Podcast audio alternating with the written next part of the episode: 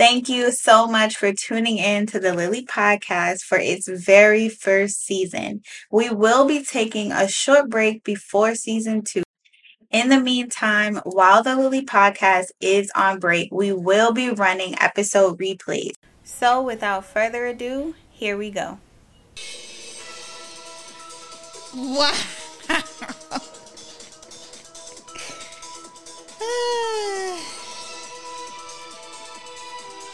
Yeah. Let me get comfortable, Yeah. okay?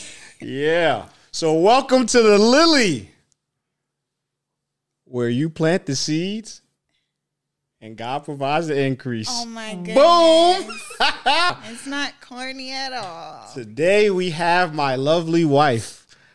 This show won't be about me. I'm just really happy that I get to sit in this side, this chair. So I get to interview you today. Yes, you do. Yeah. Are you nervous? Yes, you are. I know. Yeah, I know. actually, You have no idea I what am. she has no idea what I'm gonna ask, guys.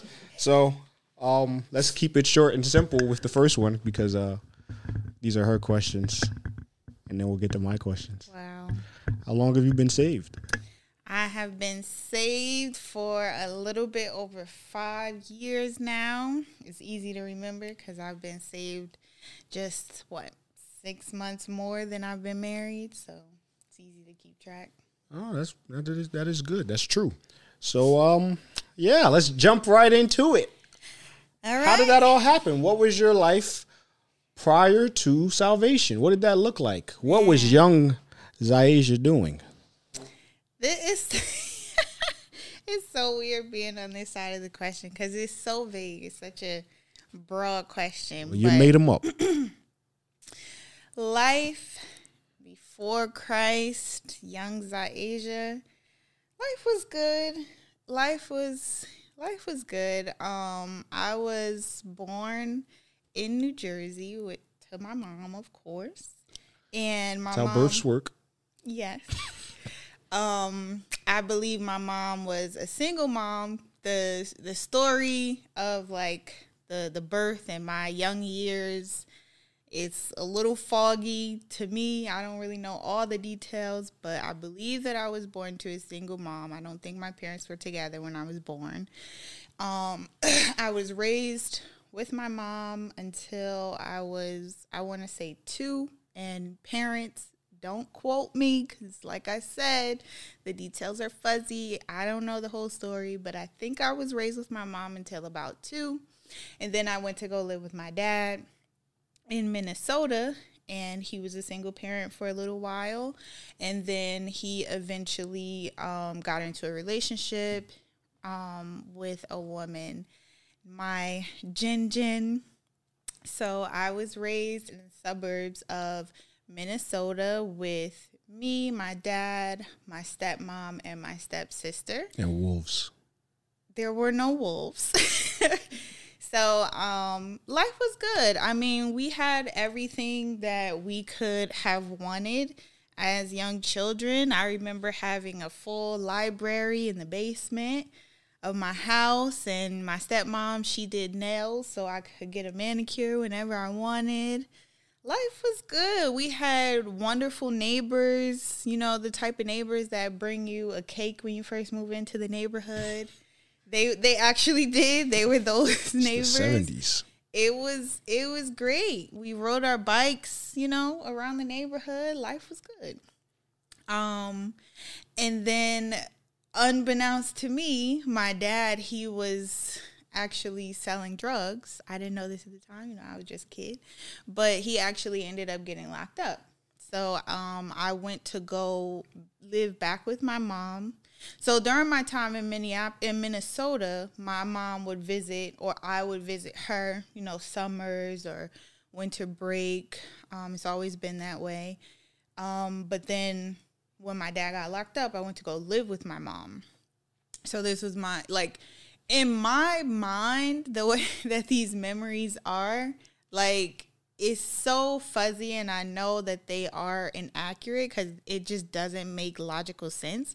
But when I went to go live with my mom, these are like my first memories of my sisters where like I can remember like being with them. But like memories before this, I mm-hmm. don't remember them. anyways, so I moved back to live with my mom in New Jersey, and we were living in East Orange at first. And East Orange was cool. East Orange was, cool back East in the Orange nineties. was East cool. Orange was cool. It was cool to, you know, play in the neighborhood and go outside and it was me. I have so technically I'm the middle child on my mom's side, so I have an older sister and a younger sister. So it's three girls and we had dolls and we fought and it was it was cool. Um, I also had a stepdad, so my younger sister's dad. Um, him and my mom were in a relationship, so he was my stepdad, and he was awesome. He was wonderful. He was actually a really good parent um, to all of us, and um, yeah, we lived in East Orange for a little while. I don't know what happened, but something something must have went array because we moved from East Orange to Newark, and part? we. you see how he instigated? No part. We moved to Newark. We moved to Stratford. Mm.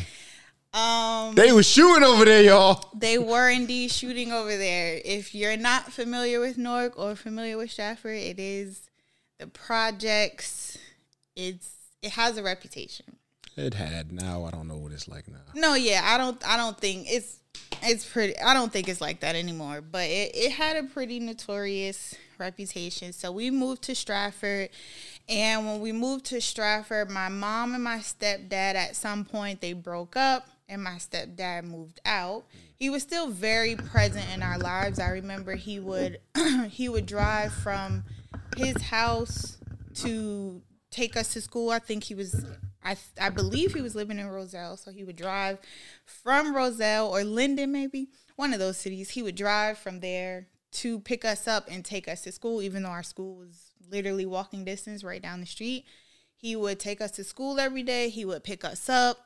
he was, you know, my mom, she drove buses. So sometimes she was gone for, you know, like days at a time. So he would be there making sure, you know, that we were well fed and well taken care of and all that good stuff. So, um, so yeah, so from from the suburbs of Minnesota to East Orange to Stratford. Gutter. Yeah, it was it was a pretty drastic transition and um Stratford was tough at first. It was tough for me because like I said, these are my first memories being with my sisters. So mm-hmm. I'm already like trying to establish a relationship with my sisters or like really, you know, find my footing in the family.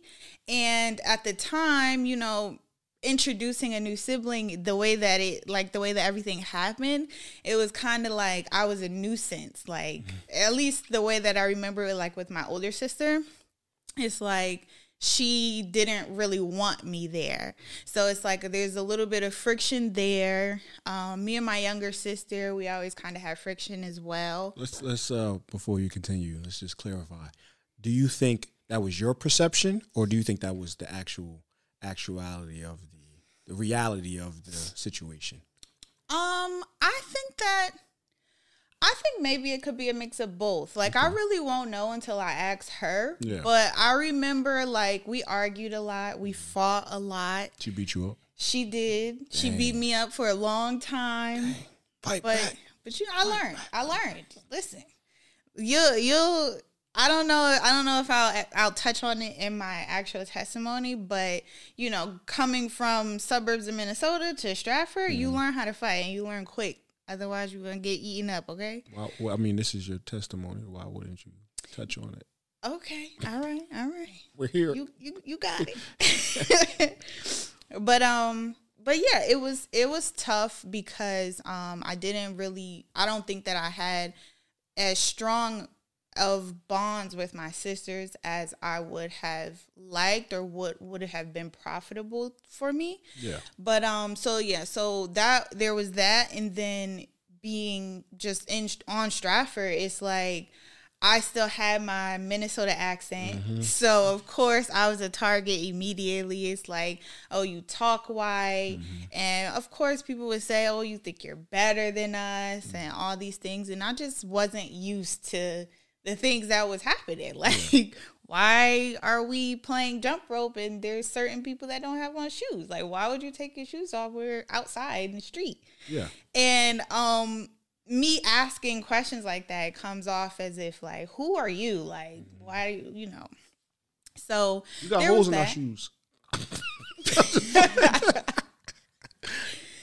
Um. So yeah. So there was there was that. So of course I was immediately tar- a target, and I remember when we first moved to Stratford. So me and my my mom and my sisters we lived in one building, and then the building directly next to it, my aunt and her three daughters lived in that building. So my cousins. We are a And, um, family. Yes, and my aunt, she my my aunt, she um, you know, she instilled in us like, oh, if one goes, you all go, That's or good. at least one of you go, like you stick together. Yeah. So the way that it worked out was actually pretty good. So it's like my sister and my oldest cousin, they were a year apart or the same same grade, I think. And then me and my cousin, she's one grade younger than me, so we're like basically the same age. And the same thing with my younger two, my younger sister and my younger cousin. So there were there were pairs. So um, we would get sent outside to go play. So we would be out jumping rope, and I remember getting picked on a lot in the beginning. And my cousin, who was my age, but she she's younger than me, but she she was familiar with the area. So in like just the life. So she would be like trying to defend me and stuff, and it's like Not my cousin. Right. Yeah, Yeah, yeah, yeah. So, but you know, you you learn quickly like you need to defend like I'm here and I'm to help you, Mm-hmm. but you need to defend yourself as well. So, I remember there was like this argument over jump rope because one of the girls didn't want me to play or she didn't want me to take it was technically my turn but she's like no you can't play type Mm-hmm. of thing and it's like you can't just let somebody you know run over you like that so my cousin is she's like no like you need to stand up for yourself Was it a jump rope or a telephone line? it was definitely a telephone line but Yeah. Just know, wanted clarity. that's how it was so um that's actually See, they, they I- made they made fun of me my cheese pretzels, but now we get to talk about them. Uh, yeah, yeah, yeah. Here we are. it builds character Oh, sure. So um, that's actually when I had my first fight. Cause my cousin, she's like, "Listen, you gotta, you gotta, gotta do it." So, um, I had my first fight, and it was, it did not go well. but um, after that experience, my older cousin, she was like, "Listen, we we gonna get this together." And I remember, like, I don't think it was intentional, but I remember it was like flat fight club in my aunt's house. Like, literally, we would just be like fighting all the time. Like, sometimes it was like, okay, practice fight, and then sometimes it was just like, you get on my nerves, so we gonna fight. Wow. But I learned in house fighting with my cousins and my sisters how to fight, and then you know eventually other people. It is what it is. There's fighting was a big portion of my life during that time, but so yeah, so basically tossed into the projects. I learned very quickly um fighting and you know just the violence of the hood. Yeah. Um, and that was that for a while. And then my dad eventually got out of jail. Oh wait, Yeah, you must hold on now. I did. Yeah, I'm I'm skipping over things. So, um, like I said, my my stepdad he took a, a primary role in our lives, and at this time, the time that I'm talking about now, my older sister she's she's in high school, I believe, and um, she's kind of you know doing her own thing. Like I I, I know that my I believe from what I remember, I believe that my stepdad took a a more primary role in my life and my younger sister's life because we needed it more. Whereas my older sister, she was older and she could kind of look after herself, so she would be like at the apartment or with my older cousin or doing whatever she was doing while we would be at his house, you know, after school or whatever the case is. But um during this time I'm in fifth I'm in fourth grade, fourth or fifth grade, I can't remember, fourth or fifth grade. And um we get out of school and my stepdad isn't there. Now, when my stepdad is not there when we get out of school, we typically go to we just go home. And our our house was walking distance so it was no big deal and he would pick us up from the house Yeah. right? Like if he was running late.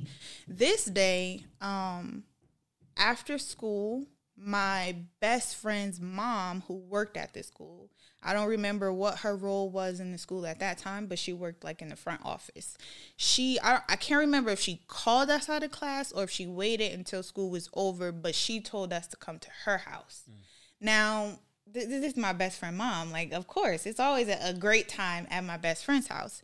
So we go to her house and i didn't really think anything of it until it started to get late. Like the sun is going down. And i remember thinking like where is polo that was my stepdad's name. That's what we called him polo. Um i remember thinking like where is he? But i don't know. Like i i think i asked and i remember her saying like oh your mom is coming. And i'm like my mom? Why is my mom coming? Okay cool. So i was young though. I didn't really give it a second thought. And then my mom came and she took us to the hospital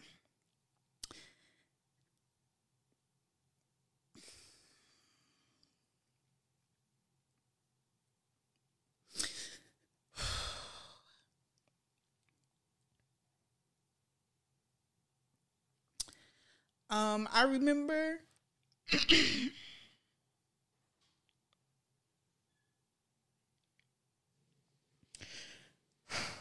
Okay, I remember being in the car, and like I said, my memories from when I was young they're blurry.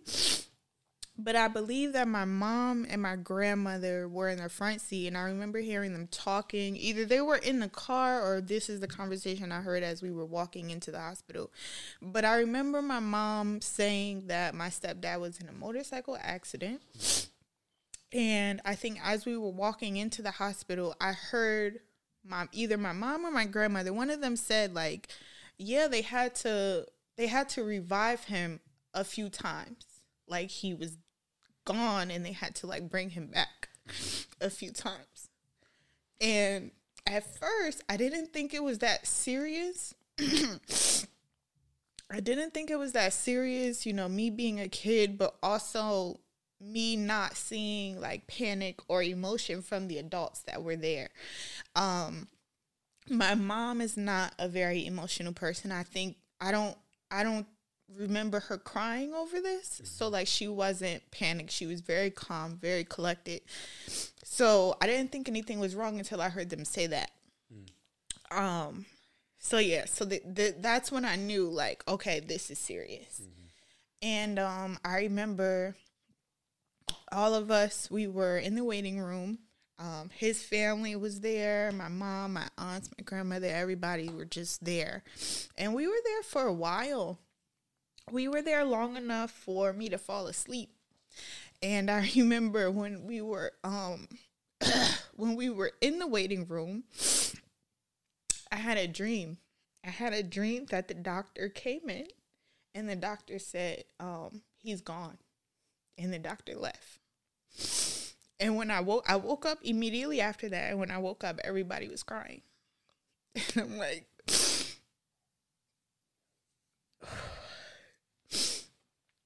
and um, that's when it hit. And I remember my aunt, my aunt, um, Darnita, she took me to the bathroom. I think, and I remember her hugging me.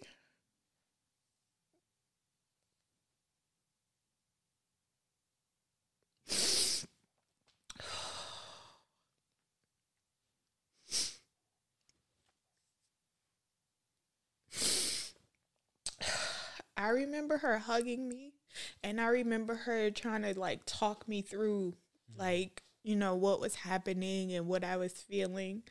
But um immediately it was like um like a numbness came over me. And um I don't think that I don't think that I like processed everything that happened uh, regarding his death and everything until like a year the, uh, the the anniversary of his death. That was the first time that I like really cried about the fact that he was gone. Um but this was like a really pivotal moment in my life because like I said he was a, a the primary parent, right?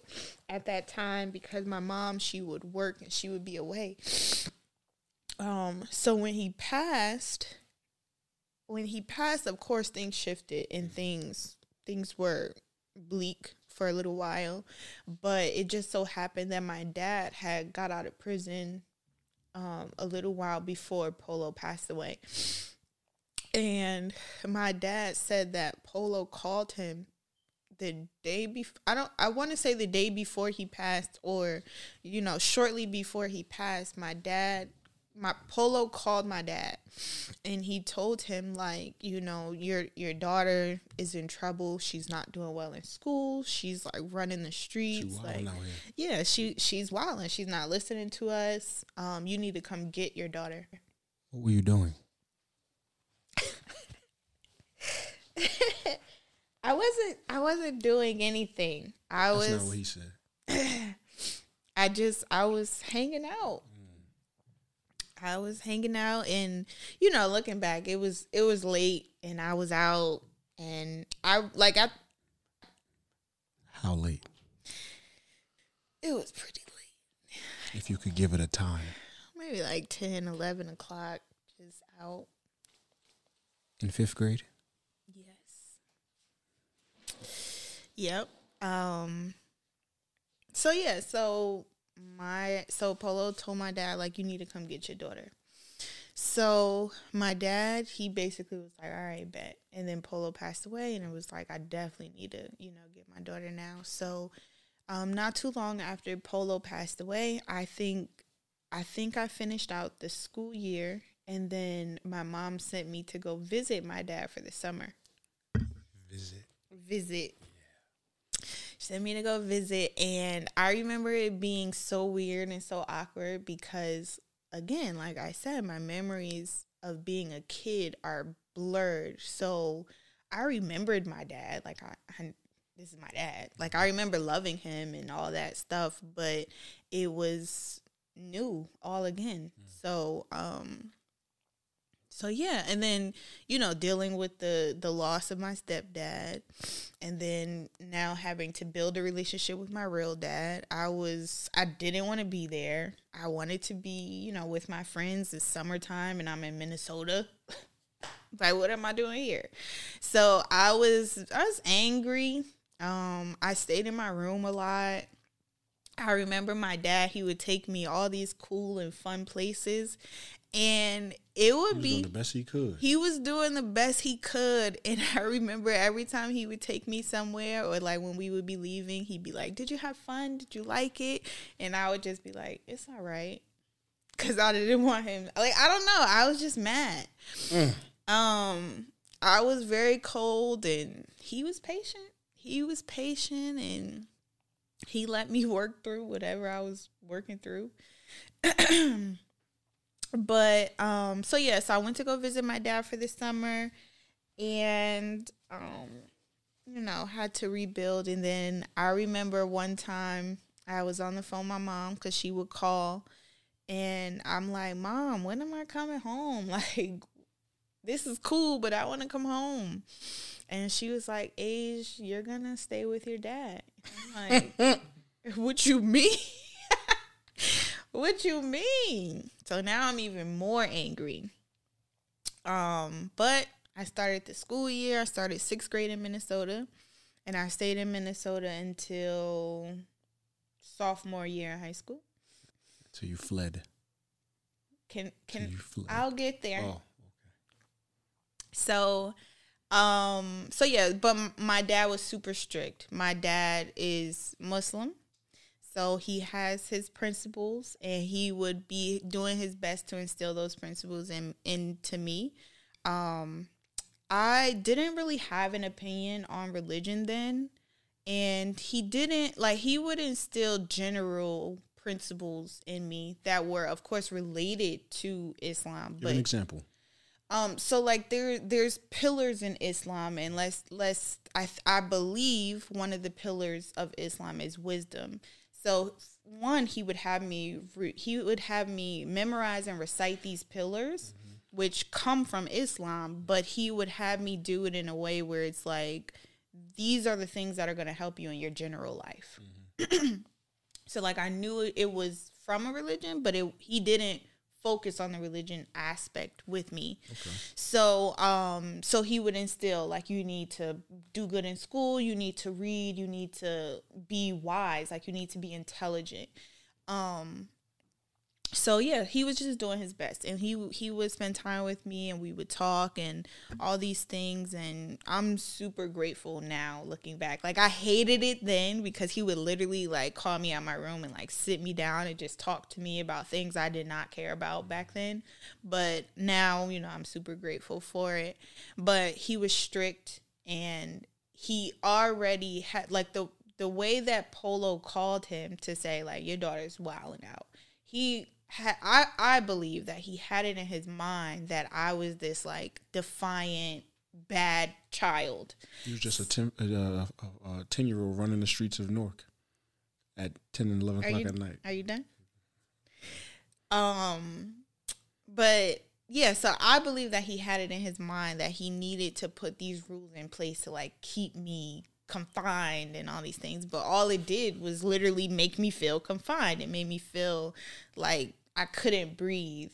And coming from, you know, a mom who basically let me do whatever I wanted to a dad who wouldn't let me do anything, like literally he wouldn't even like it would be I would have to like beg and plead to spend the night at my cousin's house out in Minnesota or like I remember like I can count on one hand how many times I spent the night at my best friend's house when I was in Minnesota.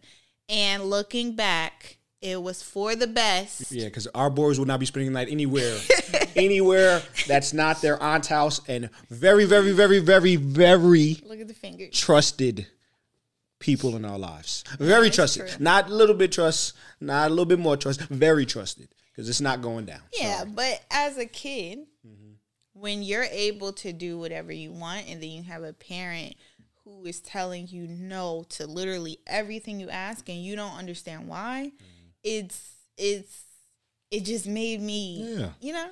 So had- you had um, extreme measures of both worlds. I did. I, I had yeah. Mm, That's a really good yeah. My parents were on opposite sides of the spectrum. There was no middle ground. Um so because my dad was so strict, I did not want to be there. Like I never although I loved being with my dad, I loved spending time with him. I hated living in Minnesota. It's like like in my mind, it's like this would be cool to visit for a couple weeks and then go back to my life in New Jersey. But to just live here forever, I couldn't see myself doing it. So, um I kept asking my mom over the years, "Can I move home? Can I can I come back? Can I come back?" And of course, she would always say no. And my dad, he wasn't willing to let me move back either. So, um, those years that I spent in Minnesota, most days I was in the house. Minnesota in the wintertime is crazy, so of course I'm definitely in the house. Um all of my interactions were virtual over the phone. MySpace and My AIM. and, and but even then I wasn't allowed to have MySpace. oh, you were sneaking on MySpace? I was sneaking on MySpace. Her name was Cherry on there. Cherry, Cherry was sneaking on MySpace, y'all. I was sneaking on MySpace. I think at this point Facebook was making a, a grand entrance. Mm, I was I know sneaking. about that one. Yeah, like high school. Yeah, I feel like when you was in Minnesota, I feel like when you came back, it started. It doesn't matter. Anyways, so yeah, so I'm sneaking online. I'm sneaking phone calls to my friends. I'm texting when I'm not supposed to be. Like my dad, he would take my phone at like 6 p.m. and Yo, that's crazy. like that was it for the night. But my dad also worked long hours, so I would be sneaking my phone and like texting and stuff like that. And you know, during that time, I had even snuck and ended up in a relationship with you for a little while. But um, long distance. yeah, long distance. Um, but yeah, it was it was just a lot of rules, a lot of restriction, and I I didn't I was a rebel at heart back then. She used to have to restriction call me it. from uh, the steps of a library, like four or five blocks down from my house. Because, you know, remember my dad, he instilled intelligence and wisdom. These were good principles. So she was at the library So being at the library reading and studying. But really I was sneaking on MySpace and calling boys. um, Multiple. calm down. What? so so yeah so i wasn't a fan of the restriction and i came home to new jersey to visit my mom for winter break hmm and winter break was cool. At the end of winter break my mother drove me to to laguardia airport which is in new york. So yeah, I remember it being a hassle for us to get there, and I remember her explicitly being upset or like a little mad that she had to drive me to LaGuardia because she didn't want to pay the toll. Um, but we get to LaGuardia, her, me, my mom, and my older cousin. We get to the airport. This is when they could still come in. I, I don't, I, I don't know why. I re- yeah, they were. I remember them coming in because we took pictures in the bathroom. Oh, bathroom maybe mirror. because you were still a kid, right? So they probably want to make sure you got to the gate. Maybe. Maybe that is what it is. Yeah. It, it definitely was post 9-11. So Definitely was post 9 11. But yeah, they they I remember them walking me in mm.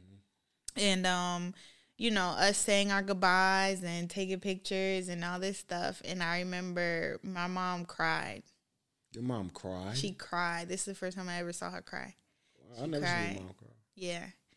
That was my first time. Sheesh. She dropped it. She I gotta wait dropped a couple tears. to see your mom cry. Right. she dropped a couple tears, said goodbye, and um, it was time for me to get on the on the plane. And it, it's funny though because I remember like when she was crying, I'm like, "Mom, why are you crying? Like I'm coming back. Like relax." but she says she always gets like that. I just never saw it. But um, yeah. So they say they say goodbye, and they go on about their business. They drive back home. so I'm sitting there waiting for them to call us to board the plane. um, To call us to board the plane.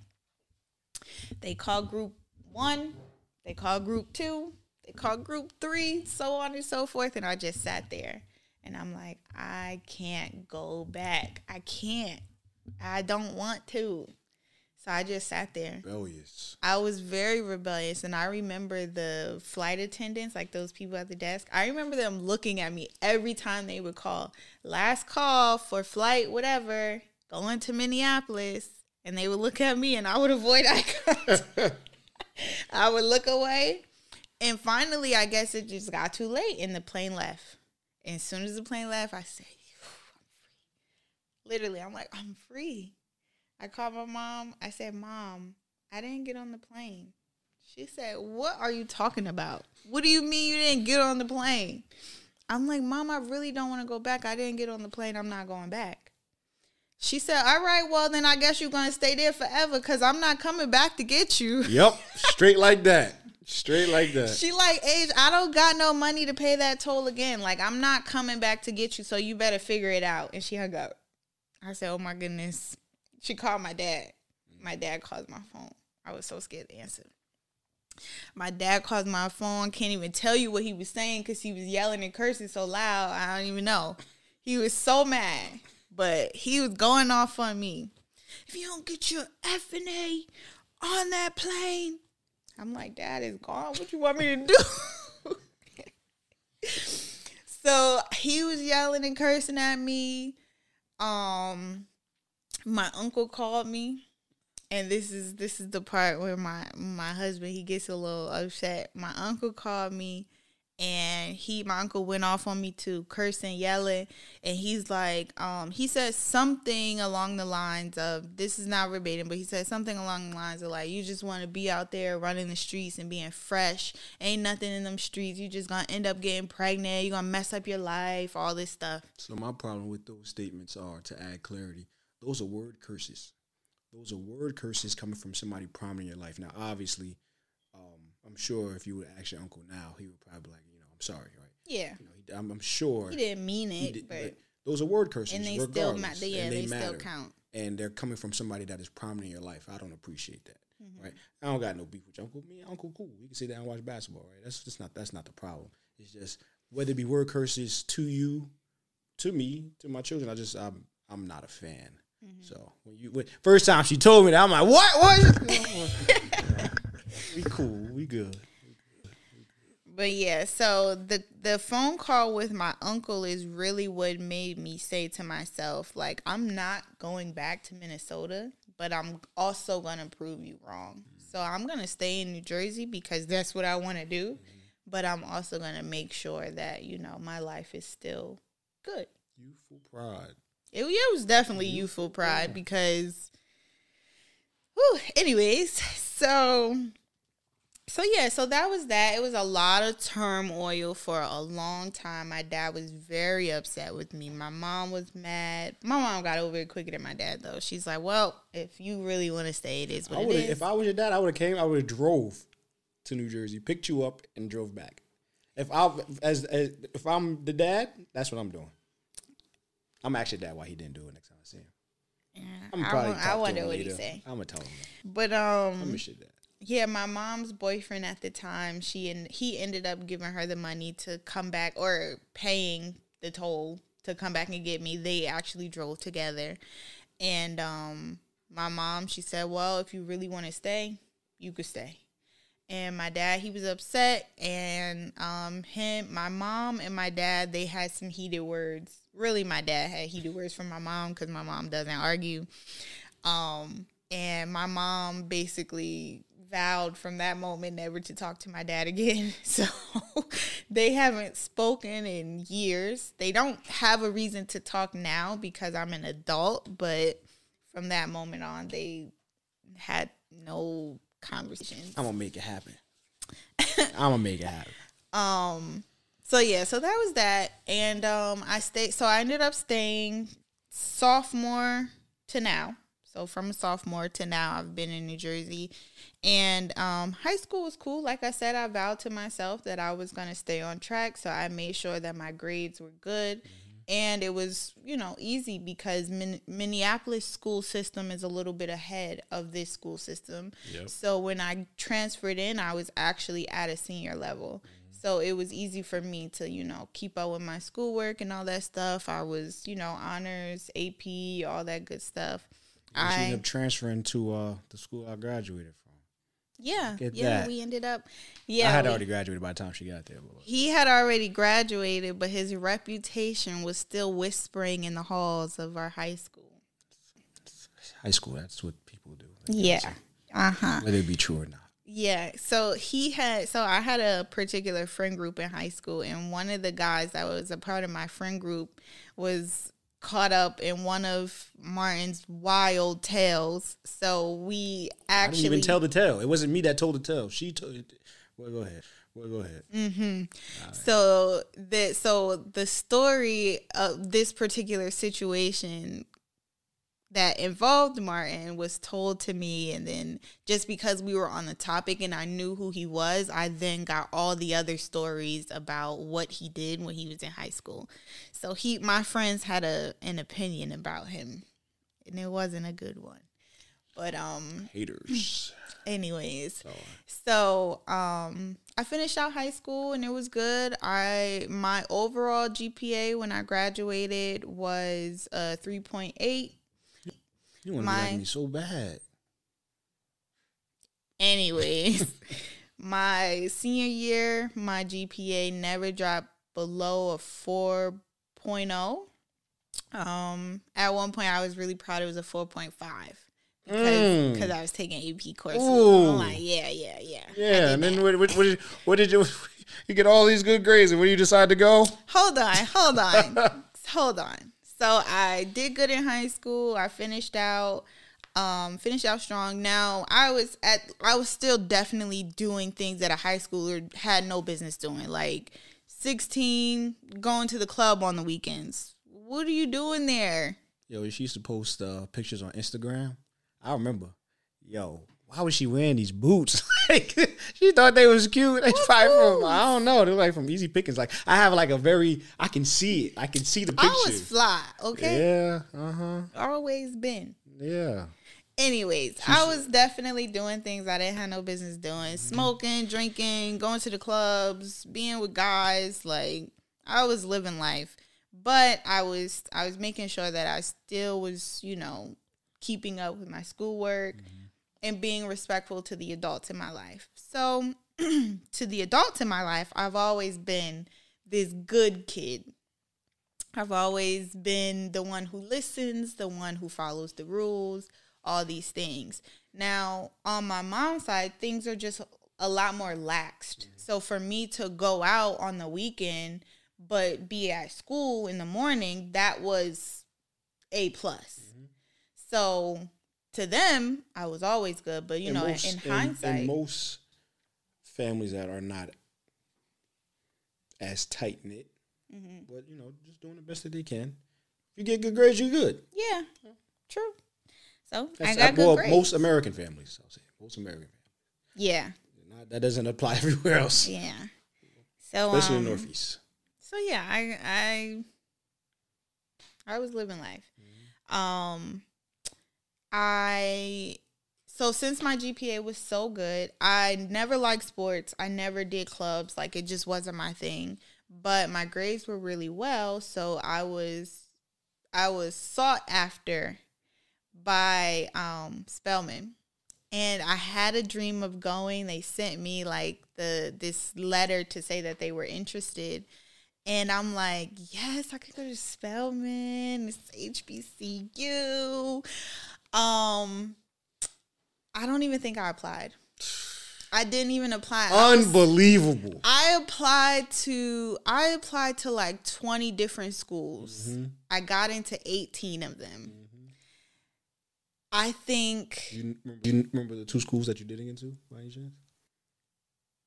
I don't. I don't remember. Probably you do? I would have remembered if, I, Oh. if I didn't get into it. I didn't get. I got into two schools. I didn't No. I don't remember. I don't remember what it was, but I remember being too scared to go to Spelman. One because the what they were so I didn't think that I would be able to afford the tuition, mm-hmm. but I was also afraid because it was so far from home. Mm-hmm. So of the 20 schools that I applied to, maybe like two or three were in New Jersey. But even though I was accepted, I'm like, I'm gonna be in Florida by myself. I'm gonna be in California by myself. I don't like I, I was scared. So I wanted to stay home. And of course my dad, he's like, come to Minnesota, go to the University of Minnesota.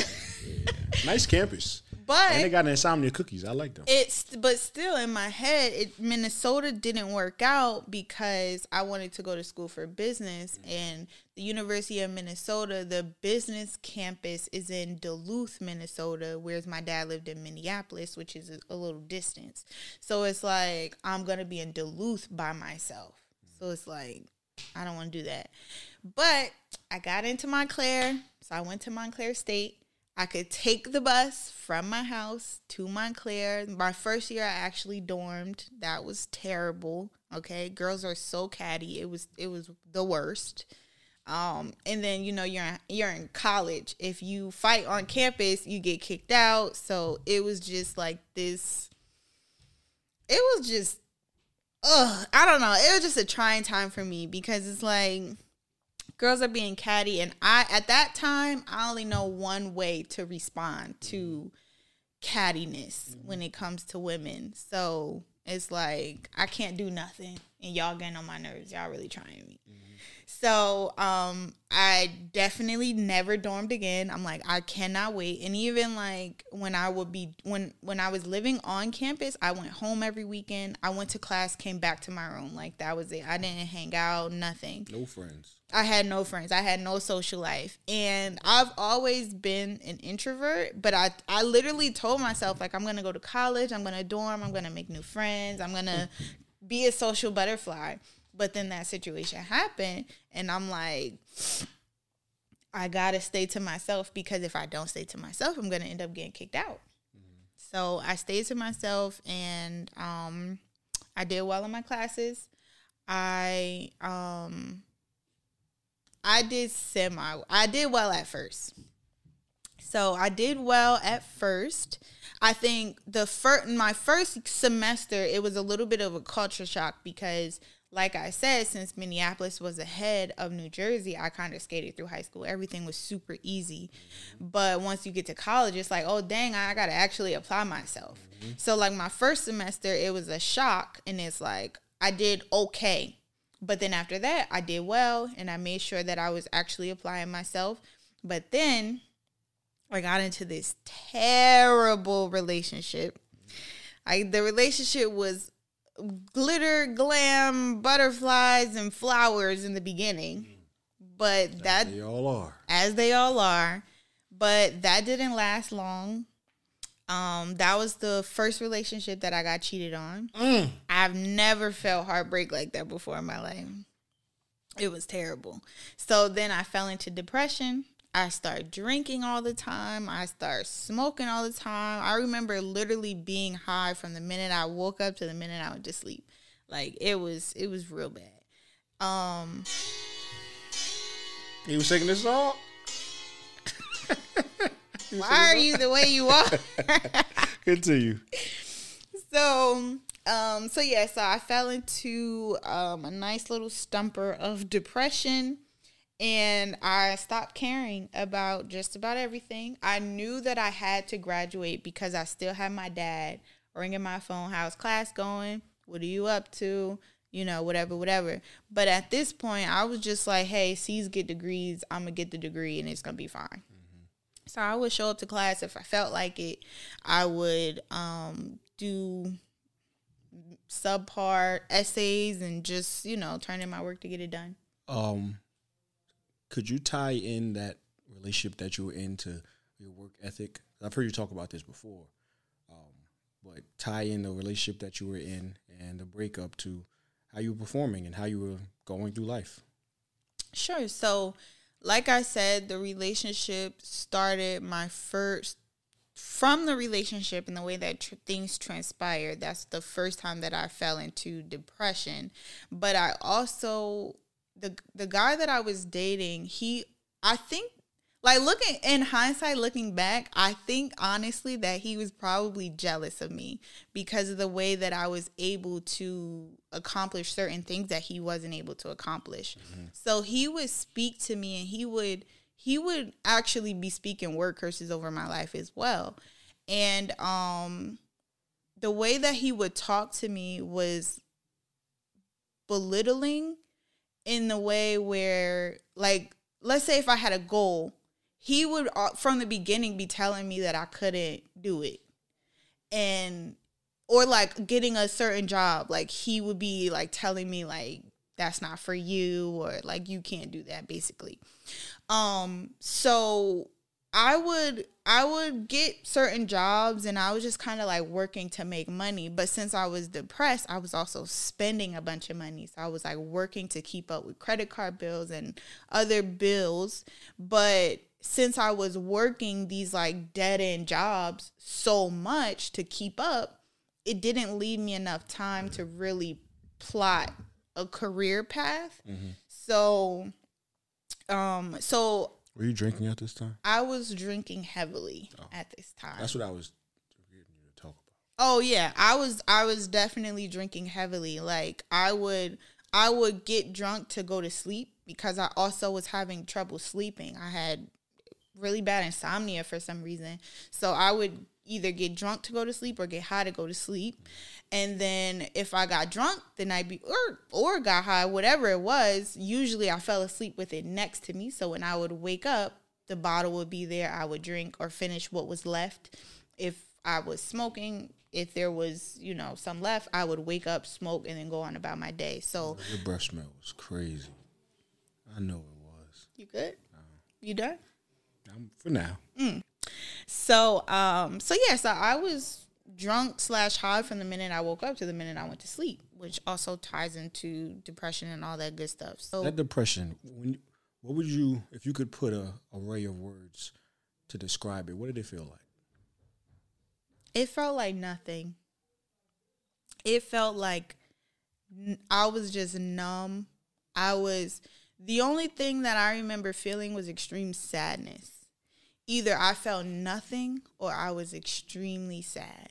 The only time that I could remember being okay or like happy was when I was drunk or high with my friends mm. or like out.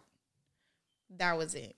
Other than that, if I was like just by myself, it was either nothing or it was like extreme convulsion crying, like those like that type of sadness. So, yeah, so during that time I was either sad or numb.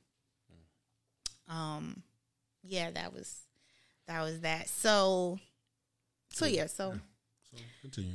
so that happens um towards towards the end of this relationship, I end up getting pregnant. And I couldn't live with I couldn't have a child at that time.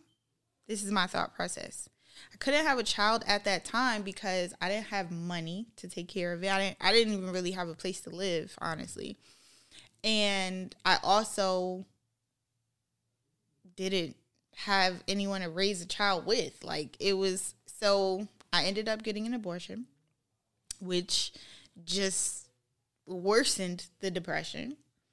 Um, because I don't I don't care what the feminists are saying in the world. Mm-hmm. I don't care what the abortionists are saying in the world.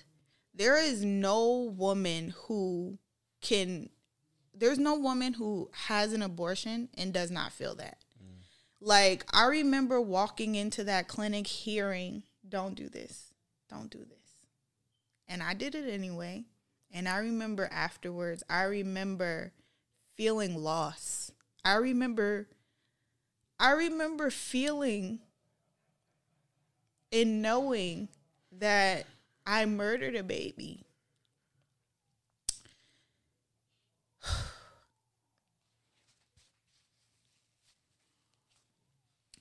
Now, granted, this is of course something that I repented on, repented for, and believe that I have been forgiven of, and it's also why, it's also why I can, I can say now abortion is wrong. I don't, I don't care what the what the circumstances are, what your life looks like. You know, there's other options, and you know, So life. it's a life period so um it's also just it's not all right i know like the my body my choice yeah it sounds right but it's not it's You not could- your you choice sp- you can put a spin on a catchphrase on anything um, that you want to do. Mm-hmm. You can put a catchphrase in there, make it sound good. Um, but that doesn't mean it's good. yeah So, yeah.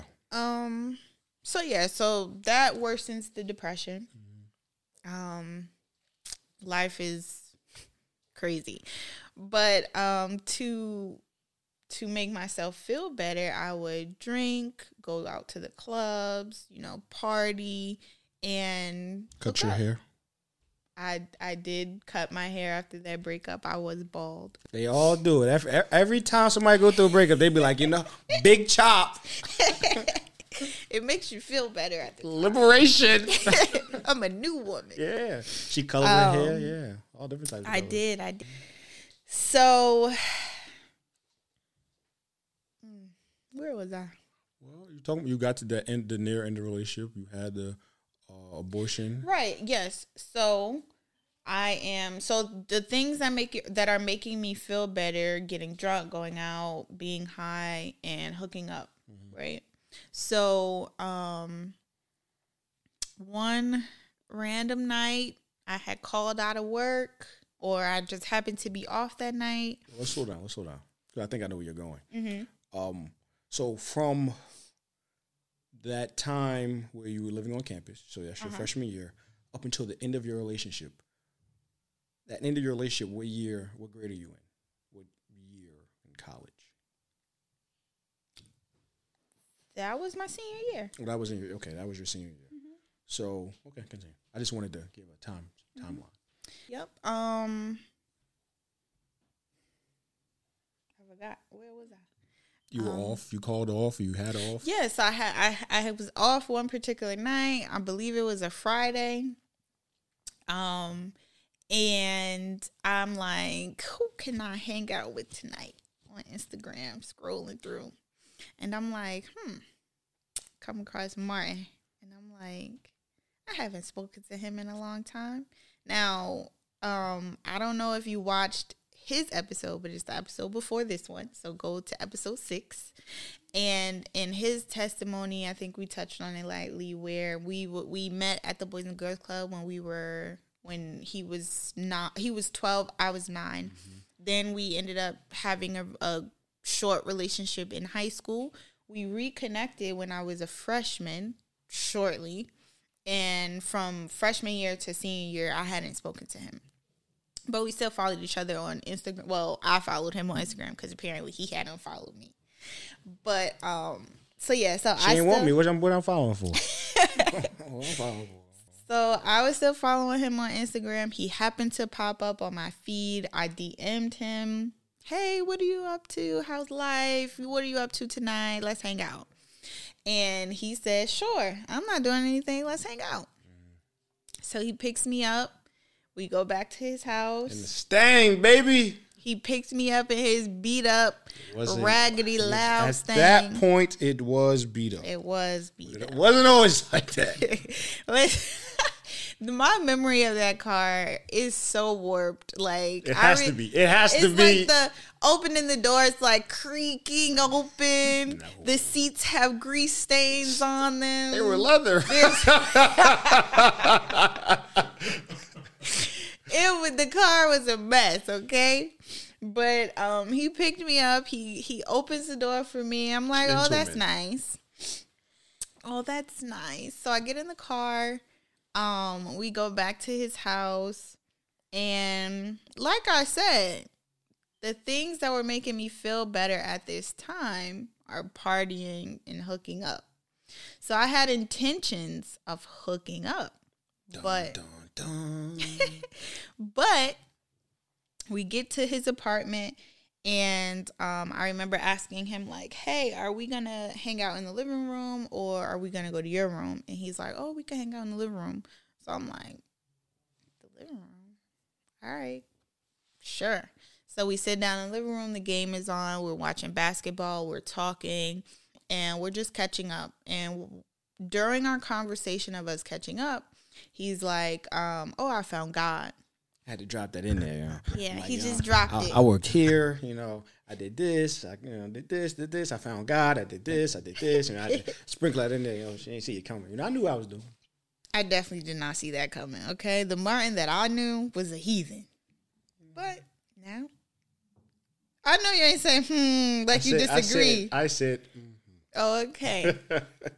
So he says that he found God, and in my head, I'm like, well, what does that mean? So, um, at the time, I was talking to a pastor's son, and he was a heathen too. He just went to church as well. So he was doing everything the Bible tell you not to do, and then also going to church on Sunday morning. Don't think you be. Don't think you can be okay with God. Do exact opposite what God said, and then show up to church on Literally. whatever day you. It's not gonna it's, help. You wasting your time. Uh, the modern American church is lying to you. Yes, it is. One saved, always saved is also a lie too. It doesn't. Nobody preached that. Apostle Paul. Nobody preached that. What? Go ahead. Yeah. But this was also my understanding of Christianity. Every Christian that I knew was a sinner Monday through Saturday mm-hmm. and went to church on Sunday. So when he said he found God, I'm like, that's cool, but what is that supposed to mean to me? Because as far as I know, you're still able to do whatever you want. So, huh? So I, I eventually asked him as the night progressed. We eventually talked a little bit about it. Um, and he he essentially was telling me like he doesn't fornicate, he doesn't do anything sexual. Like that's not that. Like this ain't that basically. And even even to that, like if I knew what I know now, I would have never even put ourselves in that situation because that opens you being in my apartment. Now, mind you, I had three other roommates. You being in my apartment at that time of night, well, even being in my apartment one, on top of that, at that time of night, opens the door to temptation, right? And if our sons even had the thought to do something like that, it, it, it we're raising them in way in a way where you're going to wait till marriage, and not only going to wait till marriage, um, but you're going to do everything in its proper order. So you're going to be the best possible person that you can be on earth as it relates to success, right? And we're not I'm not we're not saying you need to be a billionaire, but do well. And not only do well, but when it comes for the time of maturity, when you are ready to get, be married, not ready to date, but you're ready to be married, then we can discuss like how we're going to go about this. You're going to court. We can talk about courting another day and figure out if that person is if if you're if she's the right person for you and uh, vice versa. But we're not we're not playing the dating game and now you hot and heavy in the pants and I sound mad old. but you know I, I'm not I am not willing to subject my sons to sin for the sake of what the world is doing. Like the world is going on dates. I've dated obviously You've dated, obviously. You know, we've fornicated. Um, and we learn better. Exactly. Yes. I'm not. I am not going to. My sons are. Uh, they're not going to have girlfriends. Sorry. Whoever is listening, whoever thinks otherwise, whoever knows my sons, um, personally, and I'm I'm I'm speaking about people that are a part of our lives in various different ways who think that because you know people like to say, um, to all, not just our boys, but in general to kids, especially young boys oh, they're gonna get all the girls. No, they're not. No, they're not. So mm. watch it. My wife be having to check me because I'm about to check y'all. So watch it. um, but no, that's that's not gonna be the case. They're gonna be holy, set apart for God, for His people, and when that time comes, and it's like, okay, let's let's let's talk about this. Let's move forward. But and now we didn't we didn't partake in um physical sin, right? But I am not opening. I shouldn't have, and I I didn't know because all I knew at that time because I was I wasn't even a year saved at that time was like as long as we don't have sex we good. That's not true, mm-hmm. right? Um, so I'm, I'm I, you know it all worked out well, but it shouldn't have took place. Yeah. Right? That we could have we could have gone out for coffee, right? Uh, I don't I didn't drink coffee in the time, daytime, right? But we didn't have to. We could have sat at Burger King at a table or something, Wendy's, like something like that. But yeah, I just wanted to add that. Yeah, no, it's good. Um, and even more so, like he said, he's he mentioned we didn't fall into physical sin. What we didn't do was fornicate, but mm-hmm. we definitely Correct. fell into physical sin. Correct. Like it, it, it's more than, it's more than like the going the full. Yeah. You know, mm-hmm. so like kissing. Mm-hmm. You have no business kissing someone who isn't your husband. We had no business we touching did. one another the way that we did. Yeah, no, I was I was gripping that booty. I did I didn't know. Right? I'm like, you know, as long as it's not, you know, the full action. But yeah. the, the, the thing is like, you know, um, I, I lost my thought. I was looking in your eyes. Mm-hmm. Uh-huh. um, uh, the uh, continue. I, anyway. Uh, continue. Anyway, so so yes, so we stayed up all night talking.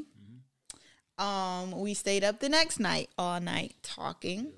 By the end of the week, you know, he was feeling me so much. He like, you want to just be my girlfriend? Oh, oh, oh, oh yeah, yeah. I, I remember. I'm sorry. Uh.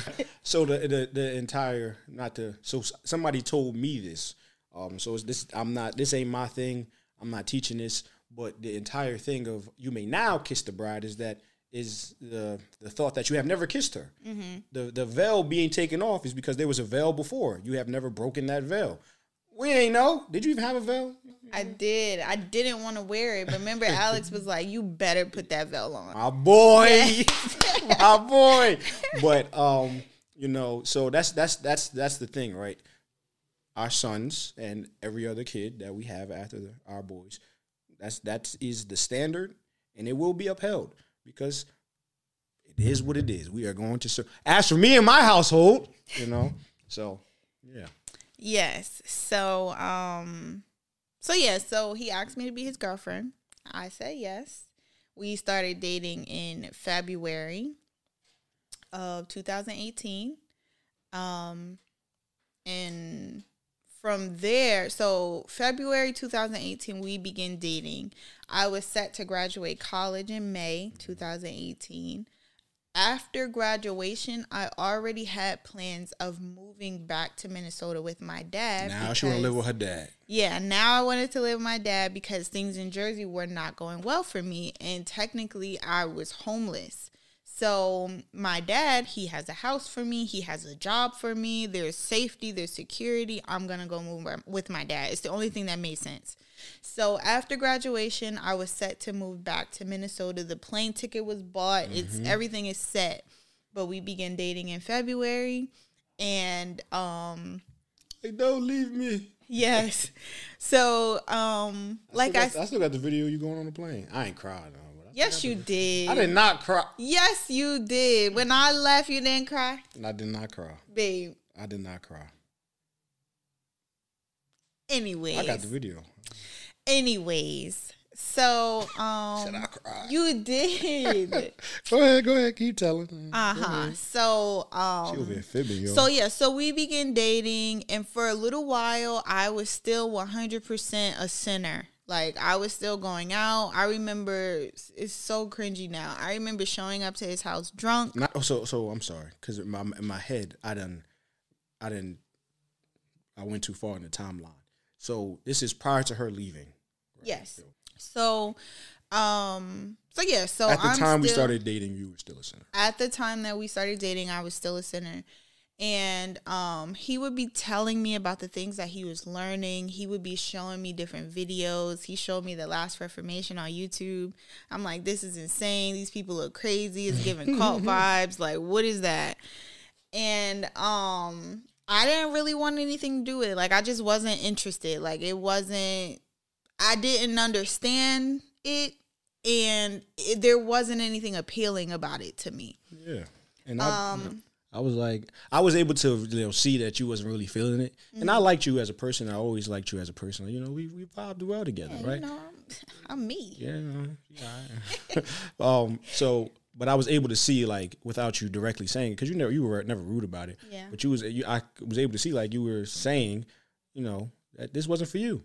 Um. So I had to tell her like you know in a passing conversation, not harshly. Um. Like, listen, if my guy's not your guy, we could just be friends. And I could tell that was like, oh my goodness. It was. It was like, what, what you, what you mean you don't want to be my boyfriend no more? but I'm like, that's not true. Like, um, at the time, my uncle, who is Muslim, he well, they're married now. His wife is Christian. So I look, I'm looking at them. I'm like, people from different religions are together all the time. Like, I don't need to be Christian to be with you. Not That's cool. again, That's not cool for them, but not for me. Yeah. Again, not understanding, you know, what Christianity is, what it's all about. I never I I didn't know Jesus. I didn't know about him. I didn't I wasn't raised in church. Like I remember going to church on Christmas, maybe Easter here and there, but um it was just like a performance, right? Like you go there, people clap on stage and the pastor say what he say and you go home. Um so I didn't I didn't know anything about it. And he wasn't really doing a great job No, telling I me was uh, I wasn't doing a great job. I was just so excited, you know, because this was new to me. I'm so excited. Like you could raise people from the dead. Yeah, it's like, if you said that to a, a person, they're like lock him up. Literally. you know, so like, I was. man kind of crazy. I was, like him, but you know, the, the, she basically the lineup was tight, but you know he a little off, so I don't know. but I was just like, you know, um, I, I wasn't doing a good job. I didn't even know how to preach the gospel. I was just following behind the man who preached me the gospel, right? Right. I'm like, I'm reading this and then this, and if you look at the world, the world is burning. It's right here, the Bible. It, it's, it was craziness. if you alright? if you if your if your eyes if God has not removed those blinders, you sound crazy. Which is why if this podcast reaches people whose eyes are not blind or whose eyes are blind, we're gonna sound crazy, which is okay. Um. So yeah. So he so he's telling me things i'm hearing certain things but i'm not interested so one random day he's like i want you, i want to bring you to meet someone mm-hmm. and i i don't know if you, you i don't know if he used the term or if Mentor. this is, yeah okay mm-hmm. you used the term he said he wanted me to meet his mentor so i'm like okay cool this is like the first step before i meet his parents i guess so um, Yeah. yeah, Yeah. so we we he takes me to Can't meet- you can't meet the big dog. You can't meet my dad. That's Are you wow, done? That's crazy. Mm-hmm. So he takes me to go meet Alex. We go to at the time Alex was working at Ivy Hill. We go to Ivy Hill and um, we go to his office. Did we go to his office first? He he was in the hall. He came out in the hallway. Okay. So um we do introductions. Hi, I'm Asia. Hi, I'm Alex. We probably shook hands. I don't know. um No, he, he wanted to give you a hug, but he's like, let me just. Probably. You know, I wasn't a hugger back then. um, but you know, he starts ask, asking the regular questions. You know, what do you study? You know, who are you? We're we're chatting. I had to get up out of the room because you was being mad, uptight. Like, was like, I was because I'm like, I have to make a good impression. I have to give the perfect answer. let me get on. Let me, let me get on ILL talk. 'Cause Yeah. At that time, he wrote a book, and I'm like, you just read his book. You probably, in hindsight, you probably had no idea what the book was saying. Yeah. And I'm like, you. that book was heavy. Okay. Um, but yeah, so uh, I'm like, But- let me get on out of here so y'all could just Yeah, talk. So, I left for like 10, 15 minutes. Yeah, you left, and when you left, Alex, he was like, you know, you don't have to be like, what did he say? You don't have to. In my head, he said front, but I know that's not what he said. No. He basically was like, you don't, you don't have to, you don't have to be so uptight. Like you could just talk. Like you could mm-hmm. be yourself. So when I, he, I, I feel like it, it's like you don't have to have your guard up. that's probably what he said. Yeah. So he says He that listen, man. That man, he's a great reader of people. He is. He has very Listen, high emotional, emotional IQ. intelligence Like it's like I don't, I don't through the roof. Yeah, like listen, I wish I I feel like that has to be God given because there's It is. I 100% believe that. there's not many people who have high emotional IQ. Mm-hmm. High IQ, great. High emotional IQ, be able to read humans and human experience. That is a wonderful gift to have. Yeah. Yeah, let me get some of that.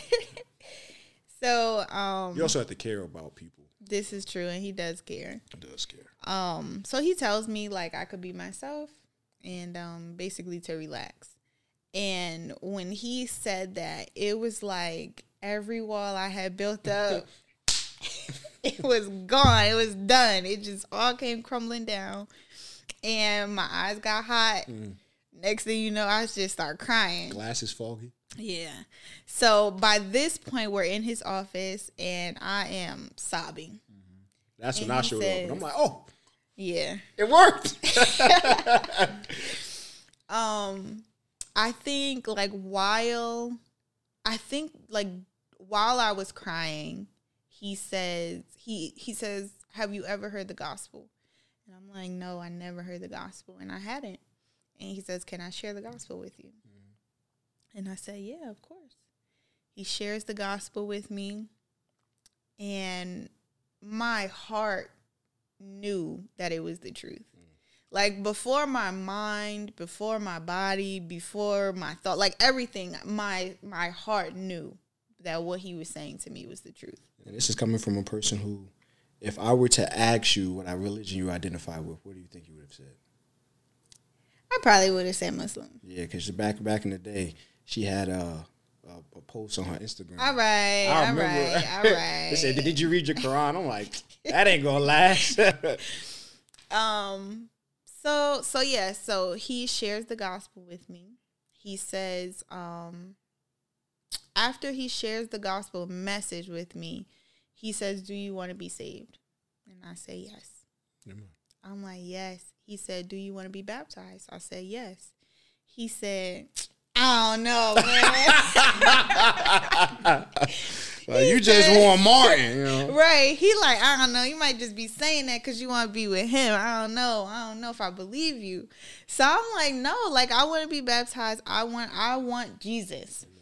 So he's like, okay, well, this is this is what we'll do. Mm-hmm. He says, um, go home. And I think he told no, he didn't tell me to read all three. He only no, gave me one. I'm talking about yeah, he only gave you one, but he said come back to me in three days. Oh, okay. So he says go home. I believe he said read Luke. Mm-hmm. Go home, read Luke, and in three days, if you still want to get baptized, I'll baptize you. Mm-hmm. So I went home. I read Luke. I told I don't know if I told him or like told him directly or if I told you to tell him, but I finished Luke. I'm like, listen, I finished that. Yeah, you told him. Okay, I told him. So I finished Luke, and then um the third day comes. I'm like, I'm on my way, and it was pouring. Yeah, that storm was crazy. The storm was so crazy. Like I remember when we were stepping into the car, like having to step over just the rivers in the streets to get into the car. Mm-hmm. But um I think we were on our way. I had my change of clothes in the car. Like we I was ready. And he's like, let's reschedule. I'm like, dang, I'm not gonna get baptized. Mm-hmm. I said, all right, cool. You know, tomorrow. Tomorrow is tomorrow. It's only one day I could wait. So um we had to wait. But that during this time, in during this time, like I said, I was technically homeless, so I was spending a lot of time at Martin's house. Mm-hmm. Martin's house, I believe there was evil there. I would have An evil presence. Yes, I would. We're not talking about the people. no, not the not the people, not the people. His friends were great. They were polite. They were lovely to me. Not the people, but um, I would have the most the scariest nightmares that I ever had, I would have them at his house. Walking through his home, it always felt like something was with me. Like there, like I would be like constantly like looking, turn, looking back. Like it always felt like something was looming. Um, like it was so bad that I would literally ask him to come to the bathroom with me. Like just stand outside the door because something like I'm scared basically. Like I was scared. Um so during this time I'm having all these crazy nightmares and I would literally wake out wake up out my sleep scared. Like that sometimes I would wake up crying. It was it was it was a time. But so the night that I was supposed to get baptized I have this crazy nightmare and I remember being so scared but I also remember like I remember waking up in a, in a panic, the like type of panic where you can't breathe. Like I remember not being able to catch my breath for a couple seconds. But I also and I I remember like just being so scared that I immediately started crying as I woke up.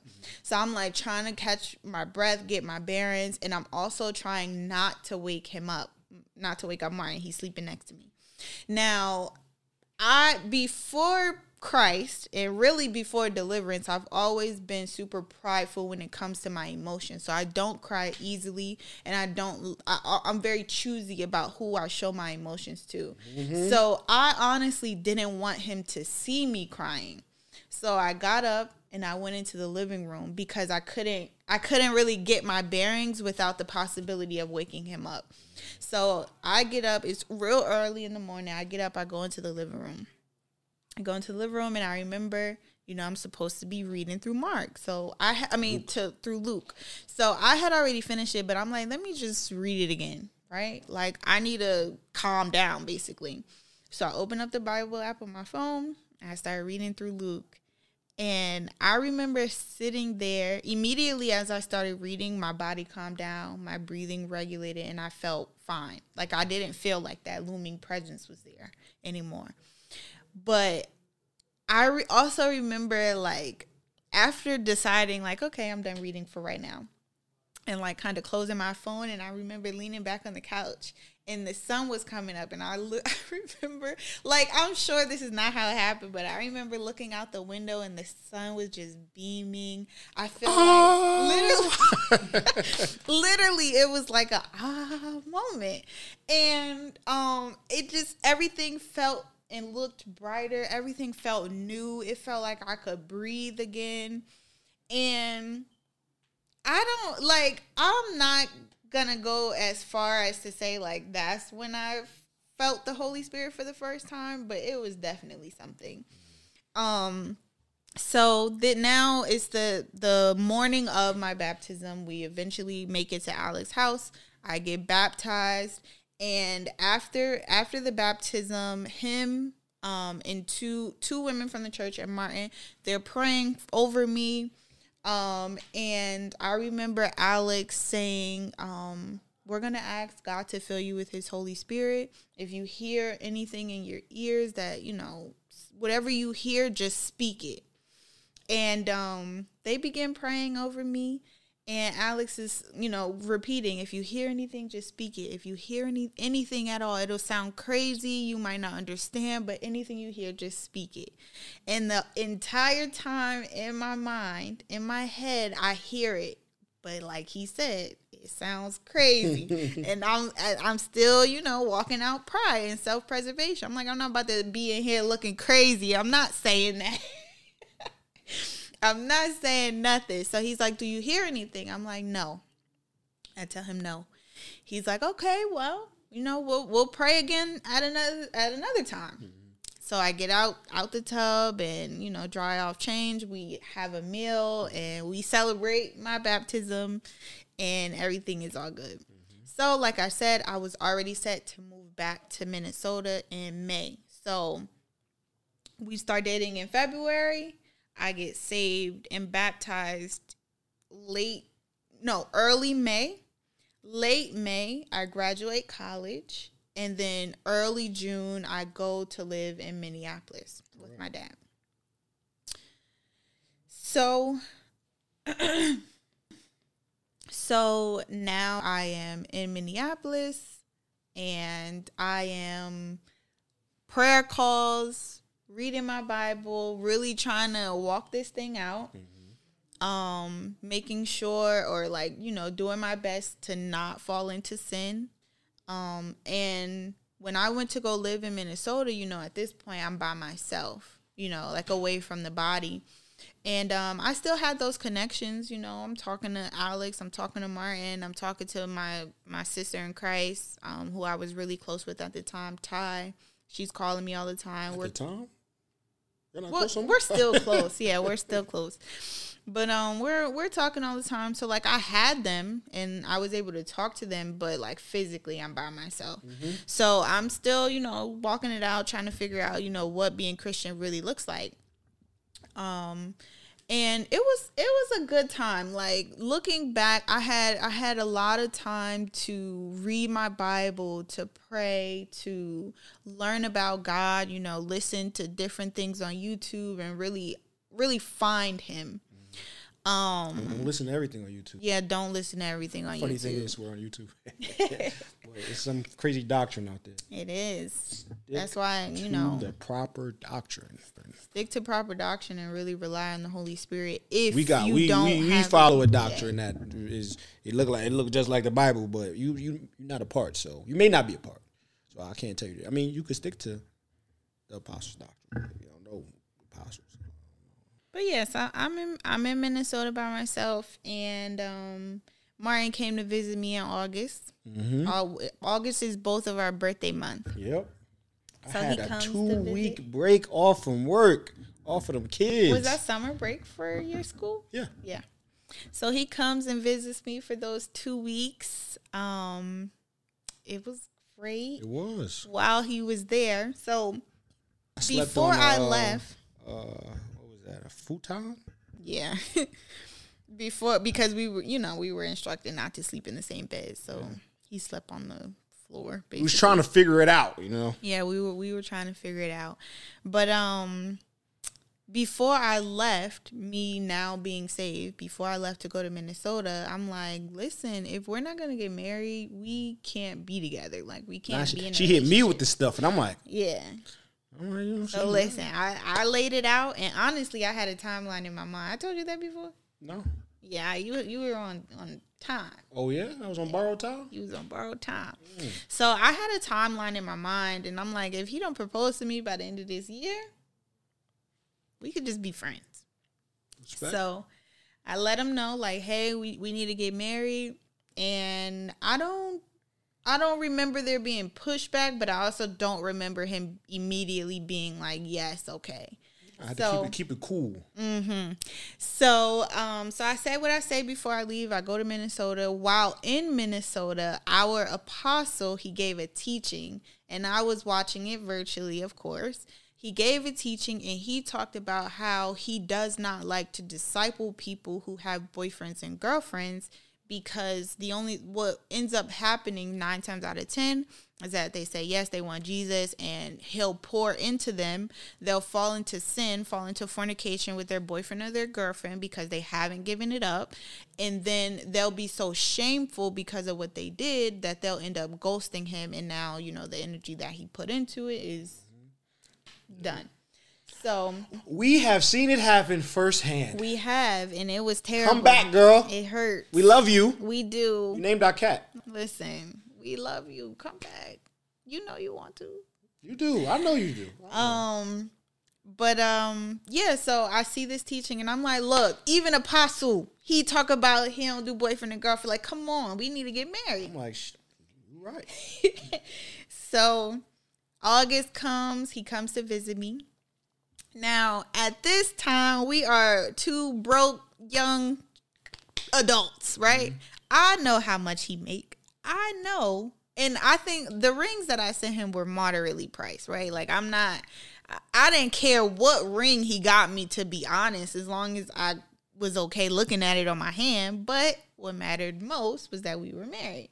So I had sent him a couple options for my rings, but I knew that he wasn't going to be able to afford them so soon. So when he came to visit in August, I was not expecting him to propose to me at all. So But what I do? so he like looking back now, he was not actually as smooth as he I, thought I'm he was. no, I wasn't smooth. I was honestly surprised that you didn't figure it out. Yeah, he Like- a- he even asked me. He's like, if I was gonna propose to you while I was here, where would you want me to propose to you at? it's right there. Like literally nothing nothing was clicking okay but i gave him a place and um we were gonna go to this place anyways like it was already on the list so we went to the sculpture garden in minneapolis beautiful place. first we went to the movies then we went out to eat then We we, went went out to eat first. no No, we didn't have the cheesecake factory. because after after the proposal we went home okay, okay. So we went we went to the movies, we went out to eat, and then we went to the sculpture garden. And we get to the sculpture garden, everything is all cool first. We're taking pictures. He like asked some random guy. Oh man, so hold on. He asked so him- I'm oh, like, go I'm like, hey, you know, go stand by the cherry and the spoon. You stand by that. I'm gonna You know, talk to somebody. play on my childhood nickname. I'm gonna talk to somebody about taking a picture for us. So I go up to this dude and I'm like, "Hey man, I'm about to propose. I need you to take a picture." He like, "Oh yeah, yeah, yeah, yeah, yeah, yeah, yeah." The girl he was with, you could tell on her face she didn't, she didn't, she she wanted to be out of this. Whether she didn't like him or whether I don't know, she wanted to be out. So I propose. No, no, no, no. We're taking a picture because I got to keep the disguise that I'm taking a picture. And um, I'm like, hey man, like he's like, he tries to hand me back the phone, and I go back to him I'm like, no, no, no, no, record the video, record it. She, she behind me, I'm like, record the video. He's like, okay. I can see in his eyes he don't get it. So at this point, I'm all flustered. I'm like aggravated. I'm like, my heart was in my foot. So immediately, I'm like, I bet. I pull this big old box out my my, my chino pants, and I propose. You know, she's all shocked, and he's recording it, and he drops the phone. starts clapping. So my proposal is his armpit. oh, we didn't find that out until afterwards. I'm like, hey man, we got to recreate this. Can you take pictures? He's like, yeah. Yeah. sure. You know, really nice guy. I try to reconnect with him all the time in Minnesota, but we keep missing each other. Yeah, it was cool. So we we got engaged, and even before that, he asked my dad for my hand in I marriage. I did. I asked him that day. I asked him that day earlier. Um, he asked me for some help with something. He needed me to help him move so I didn't even suspect why they talking all quietly outside. And I'm like, hey man, uh, and from the second that I met your dad, like, well, uh, when I met your dad at uh, your graduation a couple months prior in May, and uh, everybody was saying, every, your family was talking about him like he was the boogeyman, and I thought he was gonna give him a hard time. he did not give me a hard time, and um, I think I think my dad as the boogeyman, so I'm like, you can't be scared of my dad, so it's all right, you know. I'll be all right. Yeah. So, uh, but as soon as uh, I met her dad, like it was immediate, like love and compassion. Like he was just ready, happy to talk to me. You know, we had we had a great conversation off rip. So, um, so you know, fast forward to when I asked, I knew he was going to say yes, but it was just like the embrace that he gave me was so like take her away from me. Not I'm playing, I'm playing, but he was just he was just really happy. I could tell like he it was a it was a very um embracing hug, like you know. So mm-hmm. yeah, but I, I I asked him that early in the day, and I knew he was going to say yes, but it was just like the uh, the joy that he had It was like, of course. It's not even a question. Mm-hmm. So. So yeah, so um, during my time in Minnesota, I was working um, for my dad. Mm-hmm. I had mountains and mountains of debt that I was trying to pay off, and I had put a, a good dent in it, but not nearly enough.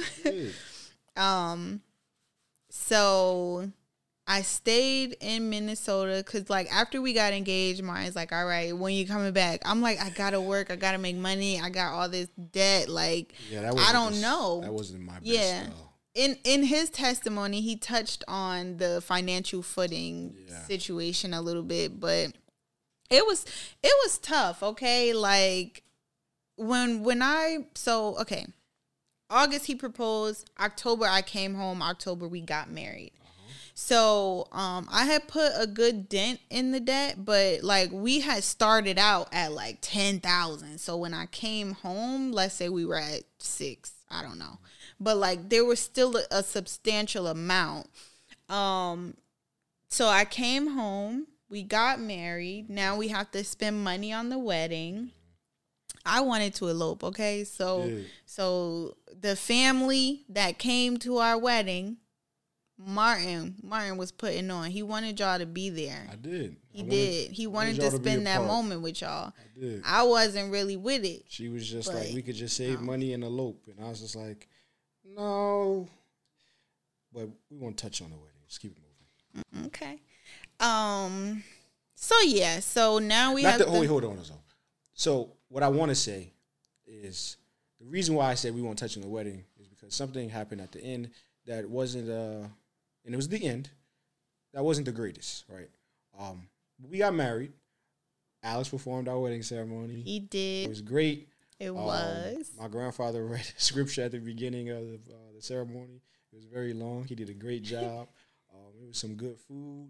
Um, we have some very nice pictures. Mm-hmm. Um, but the reason why I said we won't touch on the weddings because we don't need to revisit that. Um, for those who know, they know, and that's okay. The ending, the very short ending, the, the endings or 30 minutes at the end of the uh, the night, that portion of the night, because we had fun later that night. Oh but my goodness! That portion of the night wasn't the best, so that's neither here nor there. Yeah, it's, it's all love now. I mean, yeah. it's cool. Yeah, that's what. But I, I, just wanted to add context. That's why I said that. So. Yeah. but yeah, so then we had to spend money on the wedding and all that went into that. And then um, since I just moved back to Jersey, I don't have a job, so we're only working off of his income plus this. Our bills were like, if his income was here, our bills were here. I literally don't know how we were eating, but you know, was, God had, makes a way. I, well, God, God, God made a way. I sold sneakers. I sold oh, yeah. mad sneakers. Yep. That's how the we. Word of God says, "Don't store up yourself treasures." Earth. Because thieves will break in and steal. Well, I sold some of my treasures, and then other others were stolen. So there's your word right there. Don't do it. It's not worth it. And it's I do love my sneakers. Um, the sneakers that I do have, and when I think about the sneakers I do have, I probably have like a very small number, but uh, just don't do it. Mm-hmm. Don't do it. But yeah, so um, yeah, finances were a little iffy at first and we ended up having to stay with who the people who are our teachers now. Mm-hmm. We stayed with them for a little while, which was great. I, we like he said in his testimony, we really do wish we had pressed into relationship mm-hmm. more when we were living there. I got an idea for the last episode of the season. I, I, I want y'all to. Yeah, come, well, come well, yeah, we'll talk about it. I've been scared to ask, but we're gonna ask. She's a punk, guys. Forgive her. Anyways, So, um, so yeah, so that was that. We ended up staying with them, and they helped us get our finances together. Tremendously. Yeah, they sat us down. They taught us budgeting. They Mm-hmm. taught us, you know, how to really work our finances, and it helped tremendously. So we got on our feet. Martin Humbling. got Martin got a pay increase and a Mm-hmm. new job. I got a new job. We saved up some money. We moved out, Mm-hmm. and listen, we've been on our own ever since. Trying to figure this thing out. Yeah. Um. Praise God for his people. So yeah, so we got married in October, and that was five years ago. It's been five years Five since. years. I've been five years saved. Jesus has done wonderful things in our life. He has changed me so much. I'm so grateful. And yeah, Yeah, and the, the the great thing uh, about um, Jesus, well, one of the great things, right? He's outside of time. So not only has he changed her and myself, but he's still doing it. So it's just like he's not done yet, and it's like No. that's that's not like he's not done. dun, dun, dun, Oh like, my not like that, right? We're like, you know, he's not done. Um, and it's it's it's uh obviously us knowing each other for so long, we know how we used to be. We know what we used to look like. I used to have dreads, right? Um, I cut my dreads prior to salvation just because uh, I personally I just want to cut my dreads. But um, it was just like you know we have got to see our lives transform um, up close and personal because we've got we've known each other for so long, and we're gonna get we get to see uh, God continue to do this for the rest of our lives because she ain't going nowhere. so, um, who do you know God to be? I know God to be a transformer. I know God to be a provider. I know God to be refuge. Can you give me an example of each one of those things? Yes. So, transformation. When I look back and I think about who I was before Christ, that I was someone who genuinely believed that I would never be happy. Mm. I believed that there would always be a hole in my heart, that there would always be something missing. Wow. I was quick to anger. I was swift with, with my tongue, like my words. I was not a lover of people. I I I had relationships and I desired relationships, but I was quick to leave someone on the wayside. Like if it wasn't working out for me and I didn't like the way it was going, I was quick to abandon ship. Um but today God has transformed me in many ways, you know. I'm joyful. I love people deeply. And I'm not quick to anger. I'm not quick with my tongue. I try not to be. Babe, you be catching strays, but do I? do a golly, man. She ain't, I, she ain't, I ain't catch a stray in a while. She doing all right, but I'm like, dang, did you? I'm You gonna go trying. pray? Okay, You gonna go talk to God after you said that? How you gonna do that? You know? I'm trying. Listen, but um, yeah, like I knew, I knew that God was, I knew that God was transforming me. The first time I knew it or was able to experience it Knew it. was um in October when someone someone was upset with me. I'm trying I'm I'm choosing my words. I'm choosing my words lightly because I don't want to offend this person now because we have reconciled and it's all good. But um this was, you know, something that happened in my life, so I want to tell the instance, but I want to tell it in a way where it's not like I'm bashing this person Yeah, 'cause you know, you know but um this person they were upset at a situation and they directed the anger towards me in a very you better type of way. Mm-hmm. Me being who i was when someone does that to you especially like in your personal space because she was really close like she was in my face. Mm-hmm. So when someone does that, I was not only was I taught, but it's my first instinct to just swing. Like mm-hmm. that's just what you're supposed to do. But in that instance, instead of swinging, what I said or what I did was one take a step back mm-hmm. and then say like relax and calm down. Like this is not gonna happen. Whereas, you know, Asia before would have just reacted. Mm-hmm. But having that that moment to think Holy. Jesus gave you a moment. Jesus gave me a moment. And um, that's when I knew that I was being transformed and I was, you know, no longer that angry person or like that person who had to constantly defend themselves. Okay. So um, God has transformed me in many ways. Okay. Um, I said provider. Mm-hmm. God has provided in so many different scenarios. He's never not provided. There's never sure. there's never been a need that we had that wasn't met. And honestly, a need that we had that wasn't met even with abundance and to our liking, right? Like you know how people have those testimonies where it's like I just I need God to do it this way and he does it another way. There's never been an instance where God has provided for us and I've been un- dissatisfied. Like he satisfies every need. So, um he he is a provider and refuge. There's so much safety in Christ. It's amazing. It's astounding.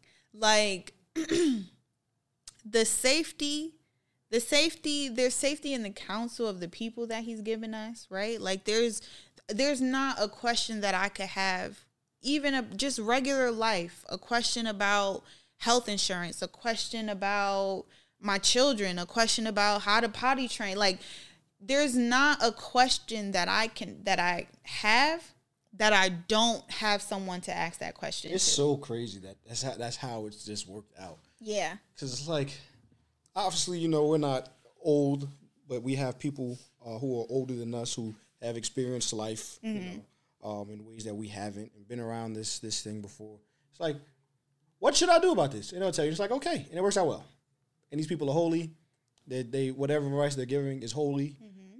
and it works out for us well. Yes, it works out for every single time. Yeah, despite ourselves, it does. And um, you know, just being being a young adult is life life is scary like it's a big world out there you know we we now we have, have been big big god we do we have been tasked with big responsibilities even when it comes to our children. We've never been parents before. We're we're just trying to figure this out. And even like you know rent and house and job and car and like all of that stuff like without god those things can be really scary. You know, those are debilitating things for some people. But there's safety because we know that no matter what, God is going to work it out and he's always going to be there. Holy. So he he is refuge, he is safety, he is assurance. Amen. Amen. So what advice would you give to a, a person who is A was like you prior to Christ? And B, when they first got their first experience with Christ, what would you tell them to do? I think to both of those people, I would say listen and believe. Mm. Believe the testimony, believe the word that you're being told because um, when I was first preached the gospel, I believed immediately. But looking back, if I didn't believe, life could have life is scary to even think about, but life could have looked so different. Mm-hmm. And even even after I believed the gospel and had my experience with Christ or you know, I'm still having it, but like that first initial um experience, if if you don't believe or if you're slow to believe because even in, in, my walk i've been slow to believe certain things and slow to buy into certain ideas.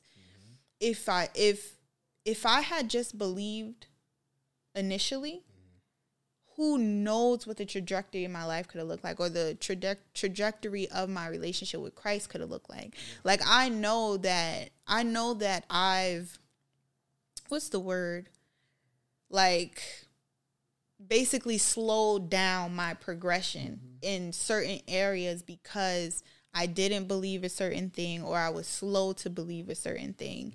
Mm-hmm. And um, I'm one of those people where if someone tells me something that I don't immediately agree with, I'm not going to say anything. I, I, I probably won't say anything up front. I'll wait and kind of see how things play out and like maybe look up look up other sources or you know try to piece things together for myself whereas if i had just believed the word of god mm. if i had just believed his people i could have saved myself trouble i could have saved myself a lot of a lot so um my advice would be to believe the gospel believe the gospel wholeheartedly yes, and believe his important. people believe his people and honestly it's it is scary so i want to give a disclaimer on, on the part of believing his people because I hear stories all the time about church hurt. I mm-hmm. wasn't raised in church, so I can't identify with that, but I know that it exists. It exists and as a Christian, you do put a lot of trust and you rely on the people of God a lot or yeah. you should. The That's way good. that if you if you believe That's according good. to the Bible, you should be putting a lot of weight on those people. So to believe them and trust them wholeheartedly is a big task. So the disclaimer that I want to give is when you are giving that trust and that belief to these people, make sure that those are actually people of God. Examine their lives. Examine their lives. If their lives are are full of sin, those are not the people of God that you need to be believing and putting your trust in. Mm-hmm. So examine their lives and believe them believe the gospel. Because the people who are truly following God, the people who are truly seeking after him and want to look like Jesus, they only want what's best for you. And I know that the people of God only want what's best for me. And it took me a while to be able to trust that. But had I trusted them sooner, who knows? Possibilities are endless. So only God can do it. Do it. only God can do it. Amen. Amen. So, thank you for coming to the Lily Podcast. Yes. Where we plant and God provides increase. so, I like this chair. I like it. oh my goodness. Like but um, I'm not. I'm, I'm not going to be doing the interviewing. Um, Maybe. I mean, you know, depending on who the guests are, mm. that you, that is your burden. Um, so peace out, y'all. We need to eat. We need to pick up these kids we need to go hang out with the, the body of Christ. True. Thank you so much for tuning in to this week's episode of the Lily Podcast. For a while, I have been wanting to put out a call to salvation, and the call to salvation begins with the gospel. The gospel says that God became man in Jesus Christ, that Jesus lived a perfect and sinless life, the life that we were all supposed to live, and he died the death that we are all deserving of due to our sin. Three days later, he rose again, proving that he is the Son of God, offering the gift of salvation and forgiveness of sins to all those who would repent and believe. If you have not answered the call to salvation and you want to answer the call to salvation, please fill out the form below and let's see if I can get you connected with disciples in your local area so that you can get started on your journey with Christ. If you have answered that call to salvation but you haven't been activated in the Great Commission, you can use that same form below and I can get you connected with disciples in your local area that can show you how to get activated and get involved in the work that God left us here to do. The Great Commission says, Go therefore, preaching the gospel, making disciples, baptizing them in the name of the Father, the Son, and the Holy Spirit, and teaching them to obey the things that God has commanded us. As Christians, we have a work here on this earth. So if you haven't been activated, use that form below and let's get you activated. Once again, I'm so grateful and I really do appreciate your support. Thank you for tuning in and meet us back here next week because we will be dropping a new episode every Friday. Thank you, thank you, thank you for your support.